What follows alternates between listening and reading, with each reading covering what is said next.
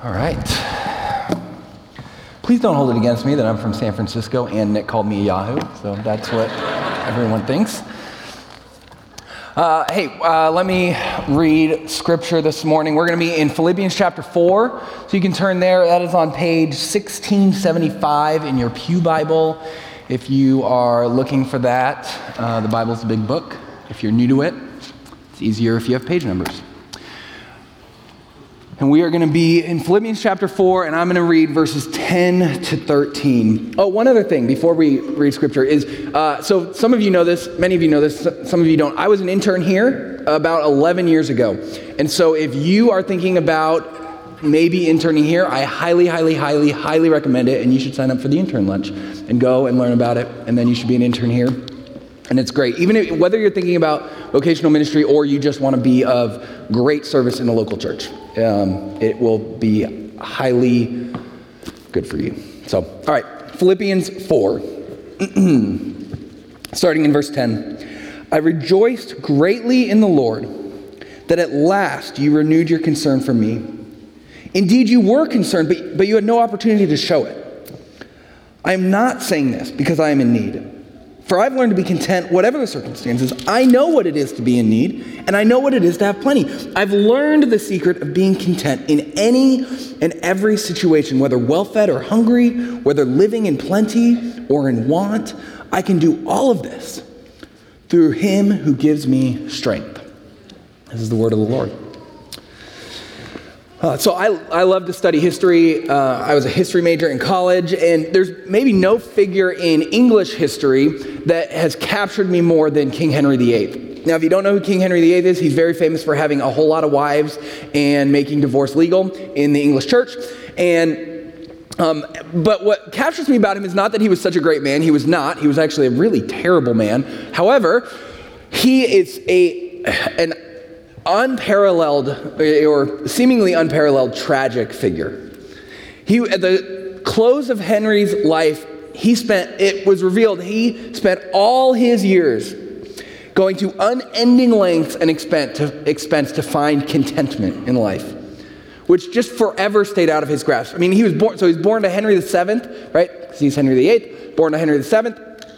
And uh, Henry VII had, had gotten the throne for him, and, uh, and then Henry VII died, and Henry VIII was 17 years old when he took over the throne. And despite being a king, he spent the first many years of his uh, reign trying to lay his hands on as much pleasure as he possibly could. And you can imagine what that might mean. And, uh, and he did that and it, hoping it would make him content but it didn't make him content. He was still very discontent in his life. And so then he started kind of turning and looking. So then he tried to find love in marriage and he very famously divorced his wife catherine of aragon aragorn and then then um, and, and, then married Anne Boleyn, who then he beheaded, and then there were some other wives, who some of whom he divorced, and some of whom, most of whom he killed, and then a couple, one of them outlived him, which was great for her, lucky her, and uh, but that didn't really work, and so then he um, then he, he couldn't do that. So then he really wanted power. The older he got, the more he realized, you know, I'm, I'm over this kingdom, but I want to, like, I want to, let's invade France and let's do something. I, I need some more power. And so he tried to get power and he got some, but not quite enough. And then he really wanted prestige and respect. And that sort of devolved into him realizing in the later years of his life that he really wanted to leave a legacy behind him, especially in the form of a Tudor dynasty that would outlive him in the form of many, many, many sons. However, very famously, he had a very difficult time having sons that survived. And, uh, and when he died, he had one son who was nine years old, and who six years later, before he was old enough to take the throne, died himself, Edward, and his then there was a lot of bloodshed, and his dynasty ended after the next generation. But it, it was sort of like when his son died, it, it was sort of this, this last final post mortem failure of Henry's search for contentment in life. I mean, it, it was almost a grace that his son died after him, right? But although half a millennium has moved since then and passed since Henry's failed attempt, our modern search for contentment is actually very similar to this. And we can learn a lot from it. It seems just as unending, as unsuccessful, and honestly, as tragic as Henry's. just not quite as famous. Right? But 21st century people, many of you, many of me, I have been caught in this, go to great lengths to find contentment. Some people spend long hours at work in the hopes of having contentment in retirement. Some spend countless dollars buying things they don't need that they think will make them content and happy if they just have that one more toy. Or they swipe through dating app after dating app after dating app, thinking that if they just could find the one right person, then that'll be they'll be content. And then others leave their spouses and their family, thinking that will make them content. Some move across the country or seek out power or go on extravagant vacations. Others, others try to achieve some kind of a spiritual awakening that will make them content. And then, of course, some others just have another drink, right? Take another hit, hoping that that one will do the trick. And whatever you, whatever it, you seem to try, no matter how great a lengths we go to, it seems like that contentment eludes us. It's always just on the horizon, just out of grasp. And every once in a while, every once in a while, you maybe have a moment, you catch a glimpse of that contentment, right? You're sitting out in the, by the lake in the summer. That's my moment anyway.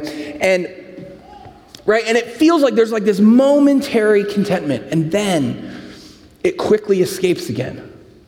And it, I think it, it ought to leave us wondering if contentment is even really possible in this world. But the Apostle Paul says in our passage this morning that it is possible, but like that a car driving in the wrong direction will go, will kick and drive as far as it wants, but will, will never reach its destination. But there is good news. Paul, Paul says that contentment, the contentment you long for, is actually much closer than you think. And Paul implores us this morning to learn contentment. To learn contentment.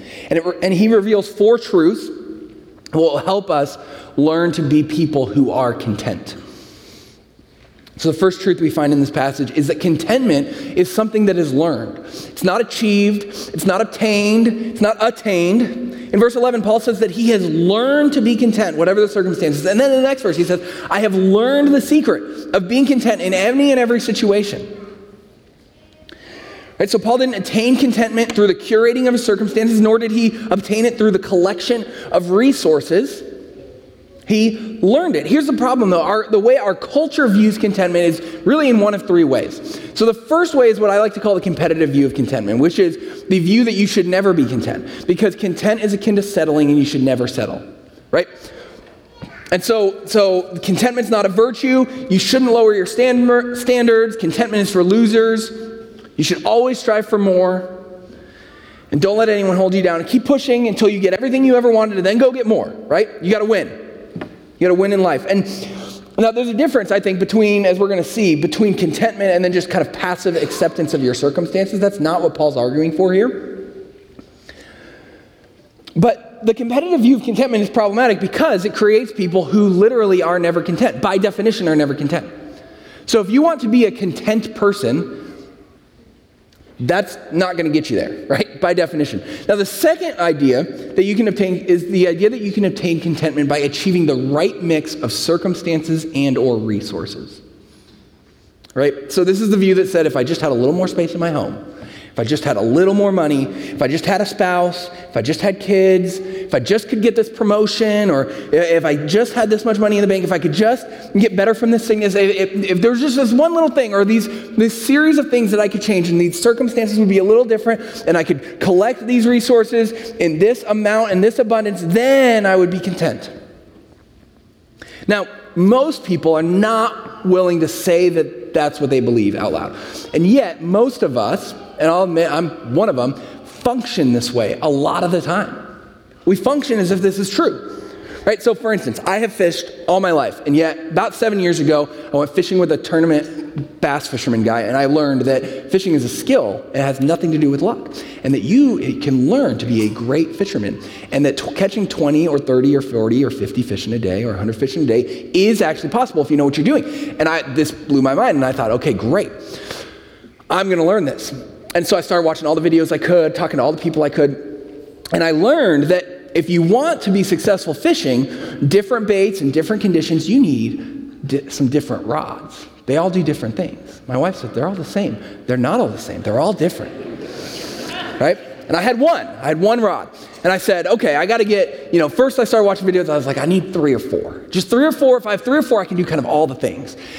And then I was like, well, there's, there's, this rod would be, if I get this rod, then I can do this too. And then I'll have, I can tie on multiple crankbaits and that'll be great. Right? And, and, uh, and there were multiple times in this process where I said to my wife, listen, this is the last, this is the last one. This is the last rod I need. I don't need any more after this. Right, right? Like after this, I'm good. And she doesn't believe that lie anymore. And we have a wall in our garage. It has a lot more than six or seven rods on it. But this is kind of the way that contentment works, right? Contentment's kind of like that. The, the circumstances, like as you get circumstances or resources right, it just kind of flees on you. And there's a couple reasons. Partially, it's because we naturally are going to want more. Like, I want more rods just because it's fun to buy fishing rods, right? Like, like there is something to that. That no matter what, how much we have, that there's a basic component of our human condition that that can be demonstrated at almost every point in human history that we're always going to want more than we have. But there's another reason that I think is maybe even more driving, which is that circumstances change over time. Right, so you think you have enough, and then there's a global pandemic and crippling inflation. And then all of a sudden you don't have enough, or you don't feel like you have enough. You think you're good, and then you get that diagnosis or that news. And so the problem with trying to obtain contentment through the right mix of resources and the right mix of circumstances is that circumstances and resources change. We live in a dynamic world. And so if we believe can, if we believe to be content, everything must be getting better, right? Like every day is going to be a little bit better than the next, and a little bit of the next. We're going to get one percent better every day, and then at the end of the year, it's going to be like so much, like the percentage wise better. It's going to be great. And but sometimes life gets worse, doesn't it? Sometimes suffering happens to everyone, and that's a normal part of life. It's it's something that everyone everywhere is going to experience at some point. and the degree of that suffering and the length of that suffering uh, is going to be different for different people. But it's coming if it hasn't hit you already. And so, if you're trying to achieve contentment by eliminating suffering and maximizing pleasure through the attainment of resources and the right circumstances, you are in for some devastating disappointment and pain in your future and you will find yourself eventually extraordinarily discontent, even if you're content at the moment. Right? It won't last. Which means, leads me to the third way our culture thinks about contentment, which is becoming or realizing that you are self reliant. So, my son, uh, I have a two year old son, or almost two, and he is incredibly into Moana right now. And he was sick last week, which meant I watched Moana a lot.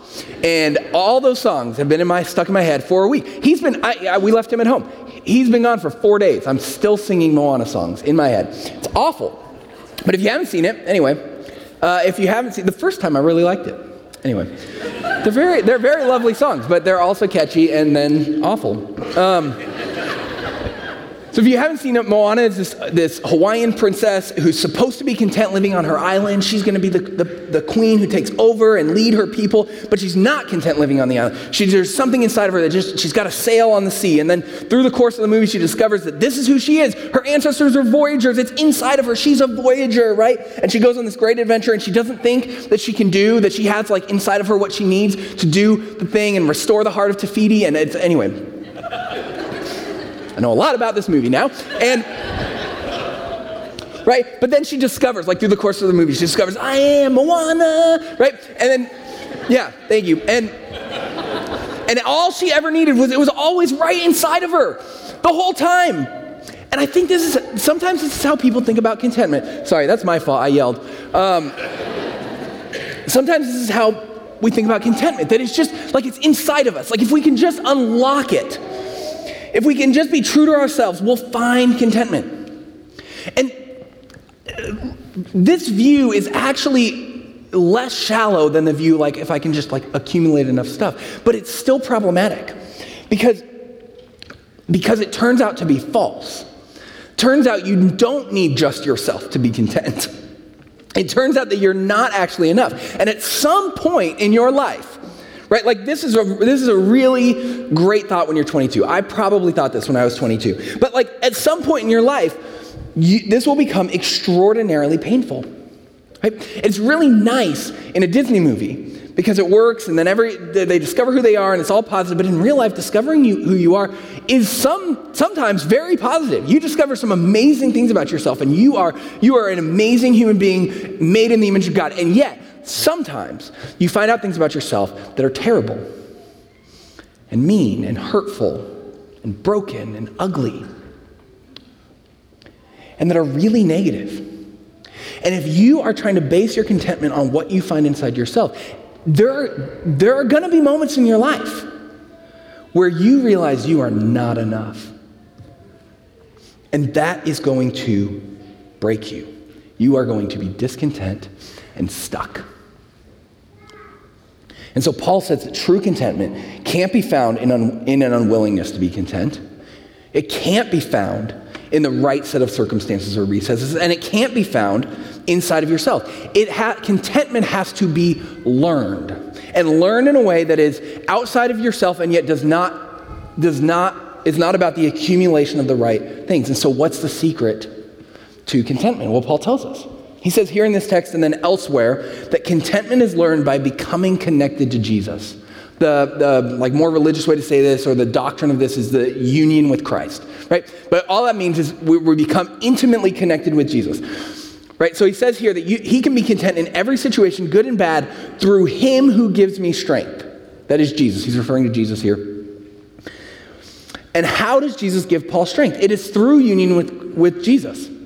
This idea that your life has become so intertwined, so interconnected with the life of Jesus that, that you actually can't be separated. And that the more that that happens, the more that you will find the secret to contentment.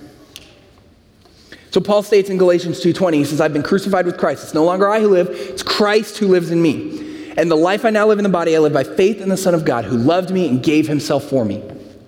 Colossians 3, he says, For you died. Your life is now hidden with Christ in God. And when Christ, who is your life, appears, then you will also appear with him in glory. And so, in some real sense, your, your life is bound up with the life of Jesus or the thing that makes you alive is Jesus. If you have placed your faith in Jesus, and specifically, it is the Holy Spirit living inside of you, right? This thing that strengthens you. So before he ascended into heaven, Jesus told us, You will receive my power when the Holy Spirit comes on you, and you will be my witnesses in Jerusalem and all Judea and Samaria and to the ends of the earth, right? So you don't have to find strength to be content inside of yourself somewhere, it isn't there. You don't have to find strength to be content in a constant curation of your external circumstances. Jesus can give you the strength to be content no matter what is going on in your life. Right? For Paul, Paul is writing this from the, in the context of a Roman prison, which is not a nice place to be. And he says he can be content there. Does that mean he wants to be there? No. Paul does not want to be in prison. He's made that pretty clear. He didn't want to be in need, but he was in need. He was hungry. He did live in want. He says that. He, I lived in want. You know what that means? It means he wanted something different. And yet, he could want something different and be content at the same time. Be perfectly content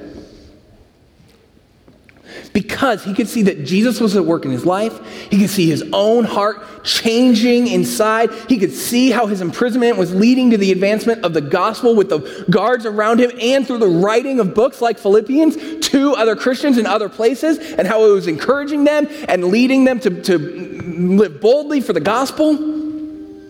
It's not that he didn't want to improve his worldly circumstances, of course he did. It's that if his worldly circumstances didn't improve, he'd be fine. He, it wasn't going to break him. He may not have wanted to be in that jail cell, but he was not, also not sitting in it wallowing in self pity. Right?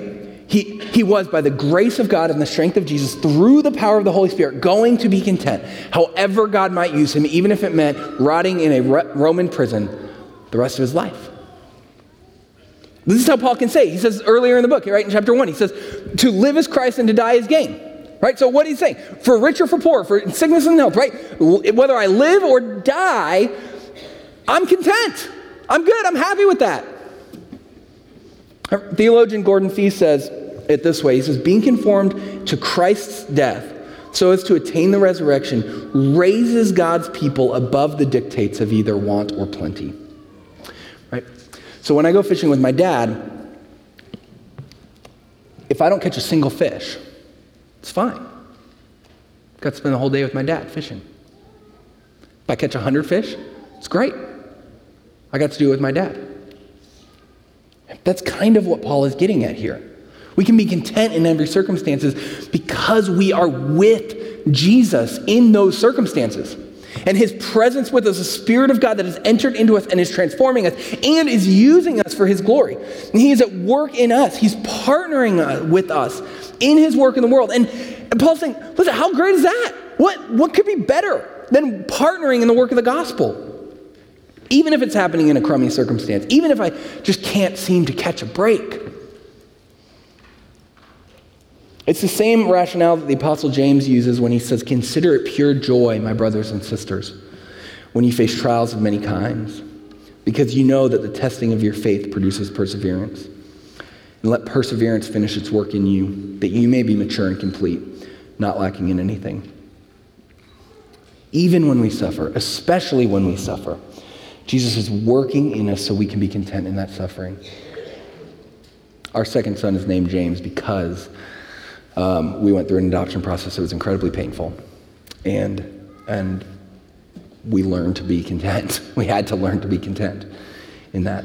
And some of you are suffering, right? Some of you are lonely or hurting or anxious or depressed, or you recently got devastating news, or you lost a loved one, or you're in debilitating chronic pain still. You're working at a job you wish you weren't, you hate going to in the morning. Or you're constantly humiliated or at odds with people in your family. Or even, even if your life just feels like it's not as good as it, I thought it was going to be when I dreamed about it when I was 18. And in those moments, contentment can feel like a pipe dream, right? But if you believe in Jesus, He can use even your suffering to do a beautiful work, to create in you a more full version of yourself. The kind of person He created you to be in the first place, and the kind of person you've always wanted to be. And you can experience the power of being intimately connected to Jesus, and then God will use your suffering to help other people and produce something beautiful through you in the world. Which is the, the more religious way to say that is Jesus can redeem your suffering. And if you understand that and if you can see that and you, you are deeply connected with, the, with Jesus and the Holy Spirit does that work in your life, and you begin to build up experiences, multiple experiences of God actually doing that through your suffering, you can learn to be content even in terrible circumstances, like Paul did in a Roman prison. And by the way, there's a flip side of this too, because that's the suffering side, but there's another side that we can, be, we can learn to be content in times of plenty also. Paul wasn't just content in his hunger, he was also content when he was well fed. And that might seem obvious, of course, right? Who's not who lo- doesn't love to be well fed? I went to a Brazilian steakhouse recently and it was great. Also, it's how people it's like ate like a king in the Middle Ages and that's how why they all had gout. But anyway, right? But the thing is abundance and wealth and security has a way of producing discontent in us, right? You can have everything you've ever wanted and still be extraordinarily discontent, can't you? And the, the reason is it's the same problem that people have in humble circumstances or suffering situations. It's that it's this failure to focus on Jesus and how he's blessing you and how he is using that blessing and using that abundance for your good and the good of other people around you.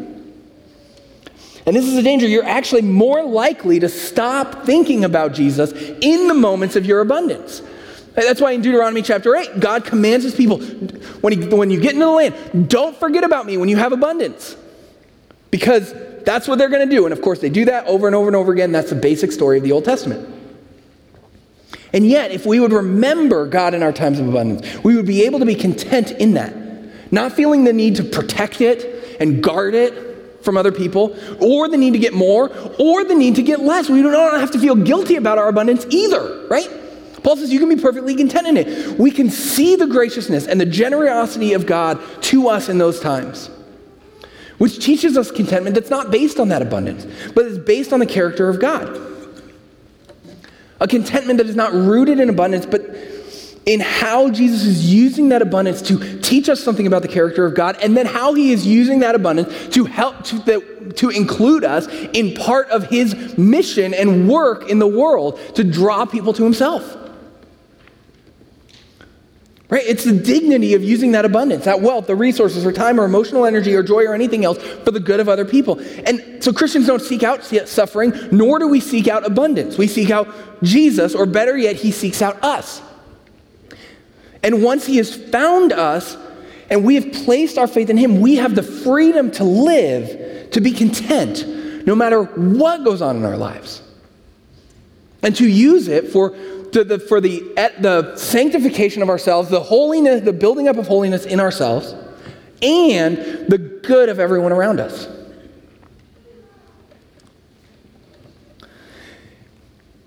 And functionally, what that means over time, the more and more and more you become connected to Jesus and become a content person, you become a lower maintenance person over time, which is to say, you need less in order to be content. You need less of what the world has to offer. You don't need strange and exotic things. You don't need more stuff. You don't need everyone's attention. You don't need the approval of other people. You don't need as much financial or physical security. You don't need as much power over other people. You just you need Jesus, and you know you're going to be okay because Jesus is going to be with you. Now listen, that doesn't happen overnight. It's not like like it's like every other work of sanctification. That is, if you're new to church, that sanctification means like the building up of God's holiness in you. Okay, and that all of those works of sanctification, uh, you learn them. You don't just become them. You become justified before God, but then you work out your salvation in fear and trembling over a long period of time, over the course of your entire life. And that graph, by the way, is not usually just straight up and to the right the whole way. There's usually some up and down and up and down and up and down and up and down, but the trend line is going the right direction. And that and that's the way this works too. Like like, it doesn't mean you won't ever be discontent. If was you just believe in Jesus, you won't ever be discontent. It means that you will work in your life. The more that you work to be integrated with Jesus and connected to Jesus, the more that over time you will become the kind of person who can be content in any situation. And so you can immerse yourself in the presence of Jesus. And there's all sorts of ways to do that. We talk about, I'm sure you talk about them all the time here, but like it's things like reading your Bible and seeing what does the Word of God have to say to me? What is Jesus doing in my life? It is, it's through prayer. It is through, uh, through communion with the Holy Spirit. It's through the community of other Christians sitting around in a small group where you will be encouraged and exhorted and reminded of the gospel, and you'll do all those things for other people as well.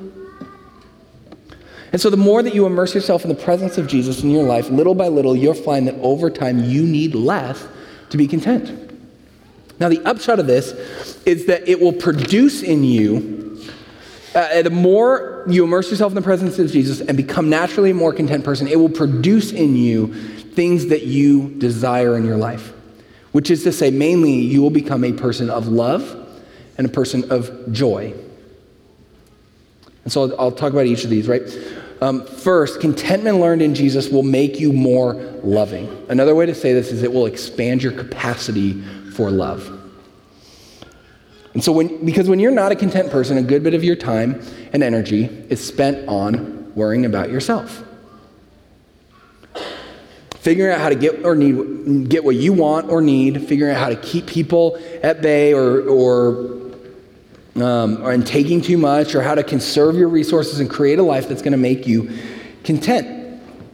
But as Jesus begins to work in you and you, you find yourself better able to, to be content, no matter how good things are or how bad things are, you have a freedom of time and of energy and of inner thought and focus on other things that people and, other people and making their life better. And that focus of your attention for the good of other people is what we call love. And this is exactly what we see between the exchange between Paul and the Philippians. Paul is content in prison. And so he can use the time to write to the Philippians, to build them into, spirit, into them spiritually and connect with them. And likewise, the Christians in Philippi are con- content with what they have. And yet, with what they have in Jesus such that they can support Paul financially and emotionally while he is in a Roman prison. And though he does not need their gifts, they are a source of immense encouragement to him. When we, when we become people who can be content with less, we are so enraptured with our relationship with Jesus that we don't require all the trappings of the world. We have a newfound surplus to spend on others. And so, of course, this applies to money, right? If you need less stuff to be content, then you have more disposable income to be generous with. You no longer feel like you need to hoard the things you have, but you can share them with others. And Nick's going to talk more about that next week because Paul's going to really get into that in the next few verses. But this is also true with things like your emotional well being. If you don't need as much from other people emotionally, you have more to give emotionally to them. You don't have to be the one talking all the time. That it, right, you can actually care emotionally and then tangibly about the, their suffering and hardship and experience. And you won't mind sitting and listening to them or coming alongside them. It'll affect your work, things like your work, right? Because you'll become the kind of person who's working, who's not just working for a paycheck, trying to get through the week, but who has the capacity to view their work and their industry as a way to love and serve other people and produce something good in the world and for society. And then, as we do that, and as we find contentment in a life lived with Jesus, we'll desire others to experience Jesus too, so that they can experience the same contentment that we have. That has so changed us, which will cause us to sacrifice for the sake of others hearing and believing the gospel. Right? So, so and see how this works, right? Because becoming a love, more loving person is not the goal. The goal is to be united with Jesus, which will create contentment in you and will, then will produce love in turn. And in the end, isn't that the kind of person you want to be? Right? Don't you want to be a more loving person? I do.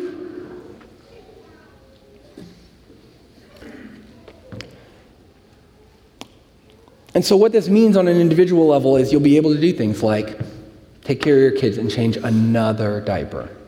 Stage I'm in right now because you love them. Or you'll clean up the dish that your roommate left out rather than hold a grudge about it and just fume inside. Or you'll be able to take your wife on a date even though you're exhausted from work. Or you'll be able to choose to be the kind of coworker that, to, to be kind to the coworker who doesn't like you and is trying to undermine you. Because you have a greater capacity for love, because you're you can be content in all circumstances. That's on the individual level, but imagine what it looks like if an entire community of people can find contentment in Jesus alone and then have this surplus that can overflow to one another in love. Right? And this is the picture that Paul is painting for the local church a whole bunch of people who are content with less that the world has to offer because they have life with Jesus, they have an expanded capacity, and hopefully over time, a consistently growing expanded capacity to love each other in really practical ways. So they can like spend their time to take care of other people's kids, which is a crazy idea, right? Or use their emotional energy to sit with people who are suffering and cry with them and care, with, care for them and bring them meals and listen to them. Or use their money to provide for tangible needs of other people or use their creativity to think of new ways to meet the needs of the people in the community and in society. Jesus has built his church to be the kind of place that has the capacity to do all of that and so much more. And each local church is an expression of that on the ground in the lives of real human beings. And so, hopefully, by the grace of God and by us attending to His Spirit, the Spirit's work in our life, High Point Church can become and continue to be that kind of community of love. Because we're a community that is content with Jesus. If we've got Jesus, we're good. We don't need anything else. Okay, so first, contentment in Jesus will make you more loving. Second, contentment with Jesus will make you more joyful. Paul says, Rejoice greatly in the Lord. He, or that he rejoiced greatly in the Lord that the Philippians had shown his their concern for him. Um, and this joy does not beco- come because he needed what they gave to him. Right? He makes that really clear. It's not like he needed their companionship or their resources. He was doing just fine, but their concern brought him joy anyway. Why? Well, we find out in the next few verses that Nick's going to preach on next week. But that Paul's joy is twofold. First, Paul is full of joy because he understands that as they have sacrificed for him, that they've sacrificed for him, and Jesus looks on that sacrifice and credits that to them account. He's pleased to give them back everything and more. Right, so in, in, Matthew 19, Jesus says, Everyone who has left houses or brothers or sisters or father or mother or wife or children or fields for my sake will receive a hundred times as much and will inherit eternal life. Paul knows that the Philippians have stored for themselves up great treasure in heaven in their gift to him. And because he cares deeply about them and their well being, their, their entire well being, that brings him great joy. So Paul can say in verse 17, not only not that I desire your gifts, what I desire is that more be credited to your account. Right? So and that's the first reason. The second reason that this brings Paul joy is that it reveals the friendship and the partnership in the gospel that Paul has with the Philippians. Right? Paul's alone in prison, and though he does not need the encouragement, he's okay being in solitary confinement. What an encouragement it was for him to know that they're still working towards the same end that he is that he's not alone in working towards the advancement of the gospel. They're doing gospel work together, even though from afar it reveals this friendship with the Philippians that's not based on a shallow friendship of what they can get from one, each, one another. Right? Sometimes friendship is based on that. But this friendship is not. It's a deep friendship based on, built on the fact that they both love Jesus and they're experiencing life with him and they're working together so that others might experience life with Jesus and that Jesus would be glorified, right? And that's an inc- incredible encouragement to him. So um, I experienced something similar to this when I was an intern at High Point 11 years ago, which is, uh, I think there's going to be a picture of that, which is just slightly embarrassing. But, um, right, but it was a huge encouragement for me to come out here. Now, to know that there were a group of people so committed to the gospel of Jesus that they were concerned about me enough and wanted to do everything that they could to partner with me in the work of the gospel, right? Listen, I didn't need High Point Church. I was probably going to end up in ministry anyway.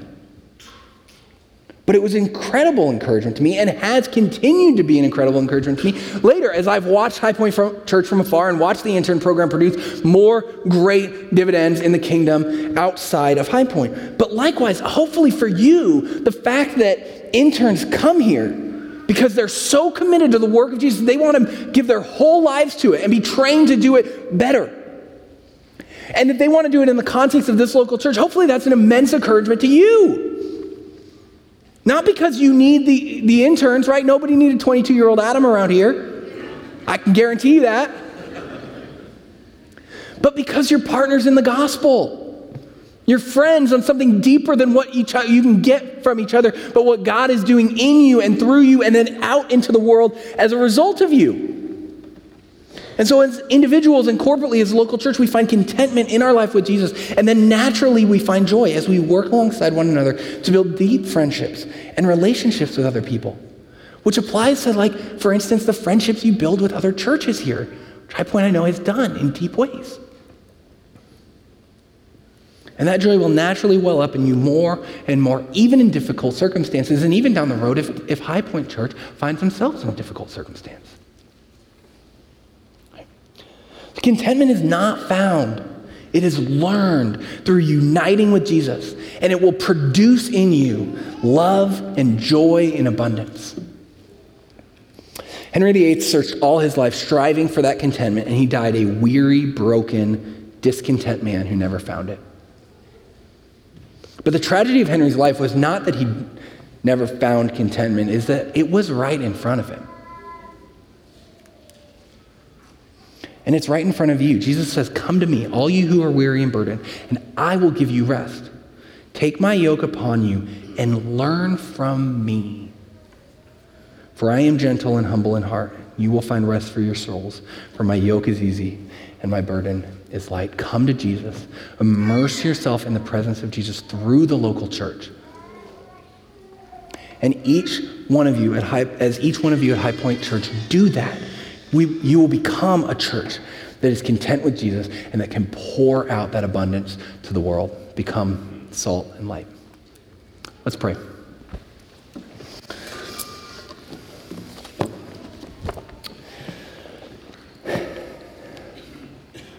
Lord, we want to be people who are deeply content no matter what happens to us.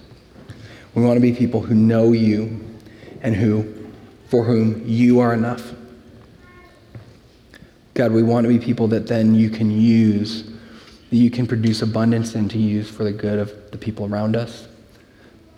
Starting first with one another in the context of this local church, this community of Jesus, and then that overflows out to the city of Madison, the greater Christian community in the Madison area, and to our um, to our non-Christian neighbors and friends and family and loved ones. Lord, we pray that you would produce that in us. We cannot produce it in ourselves. It's not hiding inside of us.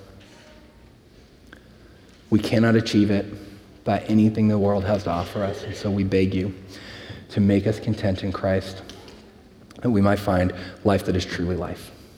Pray these things in Jesus' name. Amen.